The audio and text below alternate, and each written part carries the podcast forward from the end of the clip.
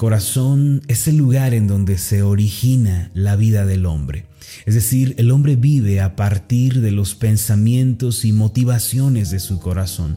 De modo que si el corazón está endurecido como una piedra y está oscurecido por el pecado, brotarán de él la obstinación, la rebeldía, brotará un sentido erróneo de autosuficiencia. Además, el corazón de piedra equivale a vivir siguiendo los deseos de la carne, los deseos de los ojos y la vanagloria de esta vida. Cuando creemos en Jesucristo, recibiéndole como Salvador personal, Dios nos da el regalo de un nuevo corazón y pone en nosotros un espíritu nuevo. Este es el nuevo nacimiento del que habló el Señor Jesús en su conversación con Nicodemo en Juan capítulo 3, versículo 3, cuando dijo, De cierto, de cierto te digo, que el que no naciere de nuevo no puede ver el reino de Dios. En dicha conversación el Señor declaró que sin nacer de nuevo es imposible ver el reino de Dios y añadió en el versículo 5 lo siguiente, de cierto, de cierto te digo, que el que no naciere de agua y del Espíritu no puede entrar en el reino de Dios. El nuevo nacimiento es nacer de arriba, de Dios. Sin embargo, ¿qué significa tener un espíritu nuevo. ¿Y qué sucede cuando tenemos un corazón nuevo? Permítame ilustrarlo de la siguiente manera. Una mañana fresca de verano, un granjero salió a revisar el gallinero para recoger los huevos de las gallinas. En particular, una de ellas se entristeció en el momento en el que le quitaron sus huevos debido a que ya llevaba varios días empollándolos. Se le veía muy deprimida, pues ya no comía ni salía a caminar con el resto de las gallinas. Y al ver esto, el granjero pensó en reemplazarlos por huevos de pato. Al hacerlo, la gallina recuperó el ánimo. Sin embargo, cuando llegó el momento, los cascarones comenzaron a romperse y de ellos salieron unos lindos patitos. La gran alegría de la gallina pronto se convirtió en desesperación viendo la tendencia de aquellos animalitos. ¿Cuál era la razón de su angustia? Bueno, que no podía cambiar a los patitos en lo que, según su instinto, ellos debían ser. Cuanto más crecían, más deseosos estaban de ir al lago a nadar, a zambullirse. Su vida era estar solamente en el agua. En ocasiones los patitos ciertamente iban a descansar debajo de las alas de la gallina y entonces ella se imaginaba que por fin había ganado la batalla y que las pequeñas aves habían entendido por fin su lugar en el mundo.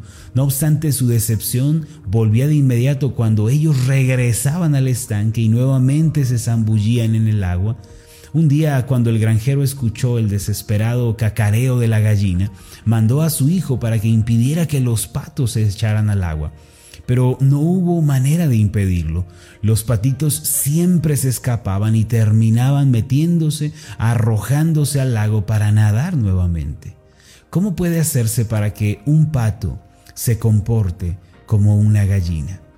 ¿Cómo puede suceder esto? Tal cosa no se puede hacer, pues esto es cuestión de naturaleza. Los patos actúan como patos ya que esa es su naturaleza y su esencia, y no pueden actuar como gallinas ya que no tienen esa naturaleza. Permítame añadir un ejemplo más. Pensemos en el caso de un buitre y de una paloma. Si a un buitre se le da a elegir entre comer carroña o comer migajas de pan, el buitre siempre escogerá la carroña. Y si hacemos lo mismo con una paloma, ella siempre escogerá las migajas de pan.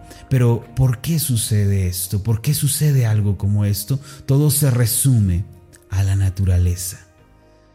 Lo mismo ocurre con el hombre pecador.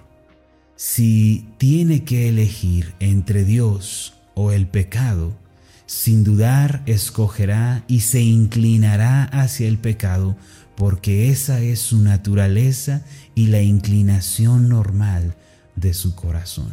Entonces, ¿cuál es la naturaleza del hombre que la Biblia nos revela?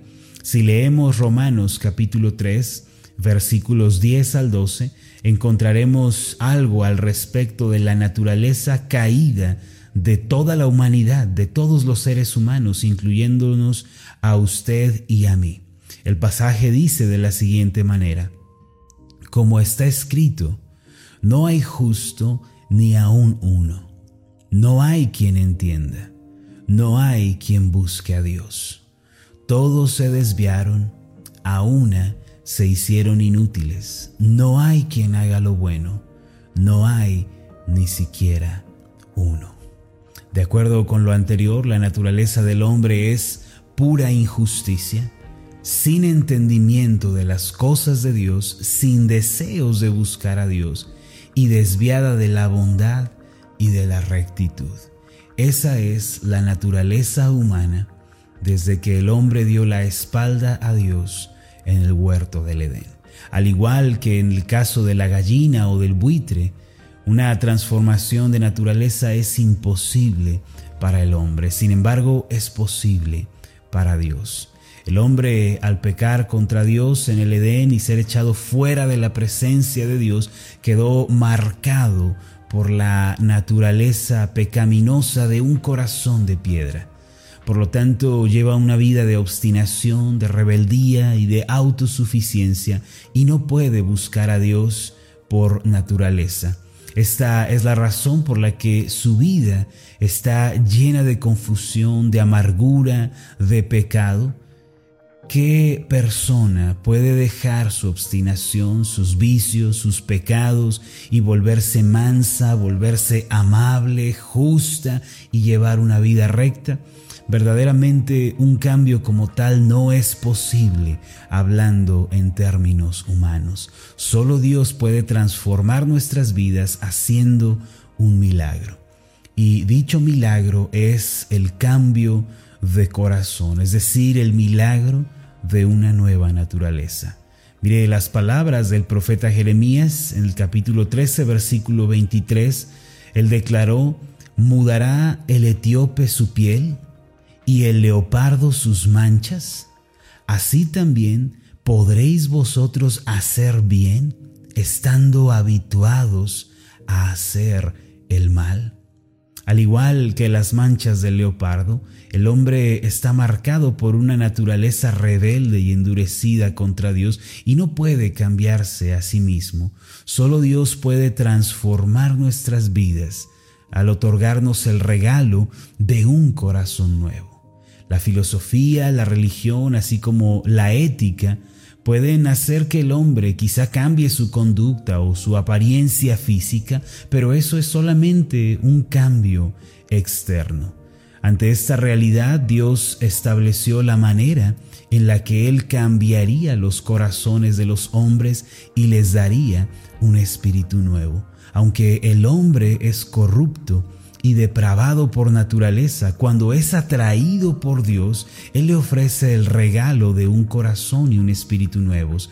De acuerdo con Ezequiel capítulo 11, versículo 19, Dios regenera al hombre al darle una nueva naturaleza y esto es lo que necesitamos, el regalo de una nueva naturaleza. El pasaje dice de la siguiente manera, y les daré un corazón y un espíritu nuevo pondré dentro de ellos y quitaré el corazón de piedra de en medio de su carne y les daré un corazón de carne.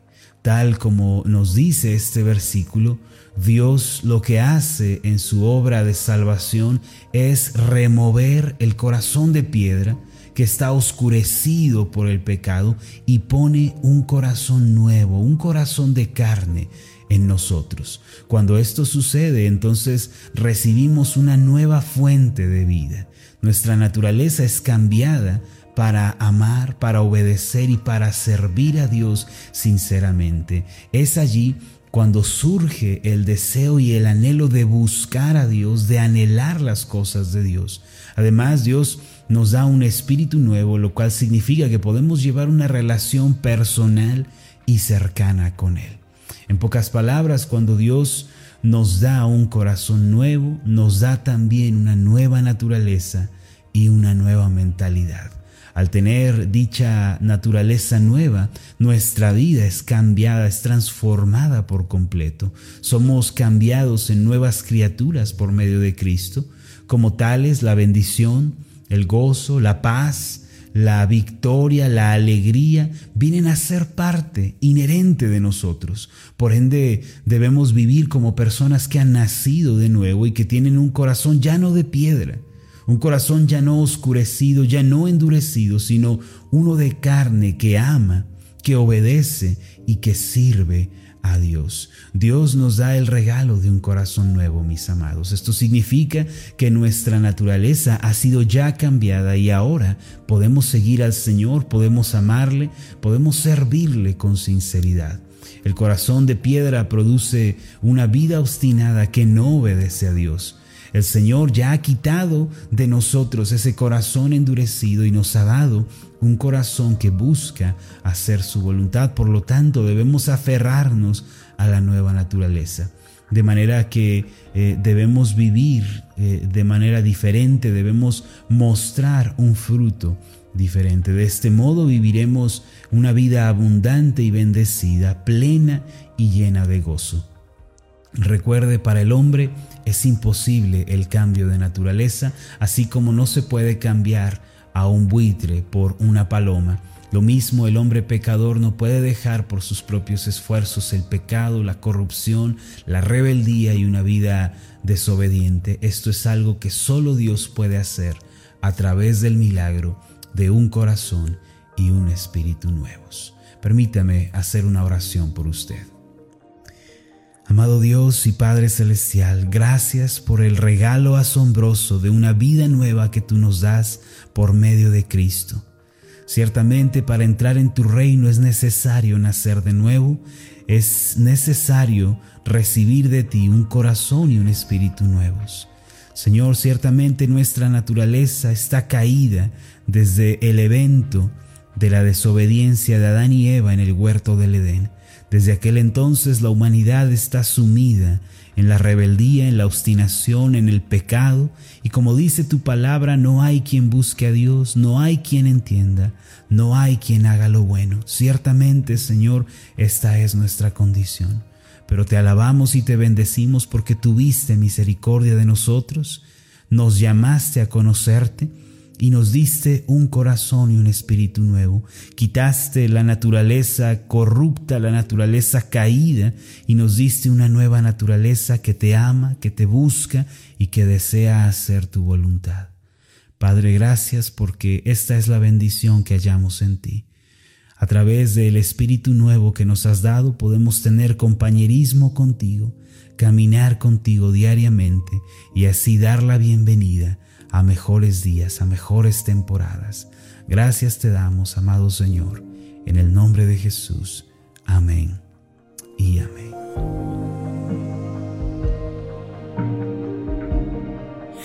tal? Mi nombre es Marlon Corona, soy el pastor de la iglesia Ascender en la ciudad de Zapopan, Jalisco, en México. Le agradezco mucho por haberme seguido con esta meditación. Mi oración siempre es que usted sea prosperado en todas las cosas y goce de una buena salud, así como prospera en su alma. Lo invito a que ore por las meditaciones Ascender y le pregunte a Dios cómo puede usted ser de bendición para este ministerio. Las meditaciones Ascender son impulsadas y apoyadas por nuestros oyentes. Reciba un fuerte abrazo de mi parte. Que Dios le bendiga. Hasta la próxima.